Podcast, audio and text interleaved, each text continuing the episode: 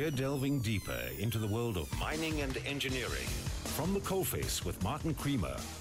And of course, that time again on a Friday when Updated Noon presents another update from the coalface with Martin Creamer, publishing editor of Engineering News and Mining Weekly. Good afternoon and welcome back, Martin. Thank you, Sakina, and Happy New Year to you as well. And to you.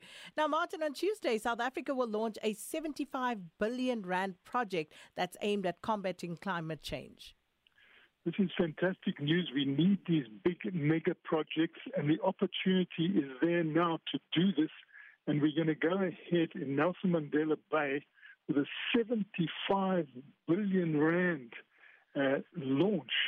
And that is a, a hopeful launch because they're still doing final feasibility studies of a green ammonia plant. Now, the world is wanting this because it's wanting to get its hands on green ammonia and also green hydrogen. And you first produce the green hydrogen, which they will do using solar power and wind power from Nelson Mandela Bay. And we know that Gqeberha was formerly Port Elizabeth, and that was known as the Windy City. So they've not only got a lot of wind there, they've got a lot of sun. And they're going to use the seawater to produce hydrogen and then mix that with uh, nitrogen. And we'll be exporting it. There's a big demand. The, the project has already received bankable acceptance of taking everything they produce there. And this is very rare for a project. And it shows you the big momentum in the world for clean, clean green energy. And this will come through hopefully in 20, 2025, 26. And the Far East is just looking for this. And the very ships that will take it from the deep water port at Coega, they will probably be using green um, ammonia themselves as a fuel. That is how fast things are changing in the world.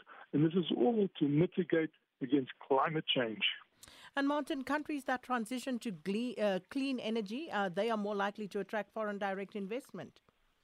You know, this has been emphasized in webinar after webinar. There have been global webinar, webinars, and on one of those, the United Nations Special Envoy on Climate Change Action and Finance, Mark Carney, he said that the money is available.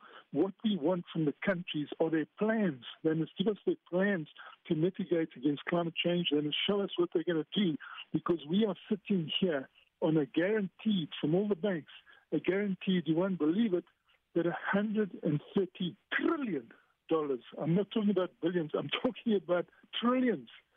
So he's saying they can in the next 28 years expend that at 4 trillion to 5 trillion a year.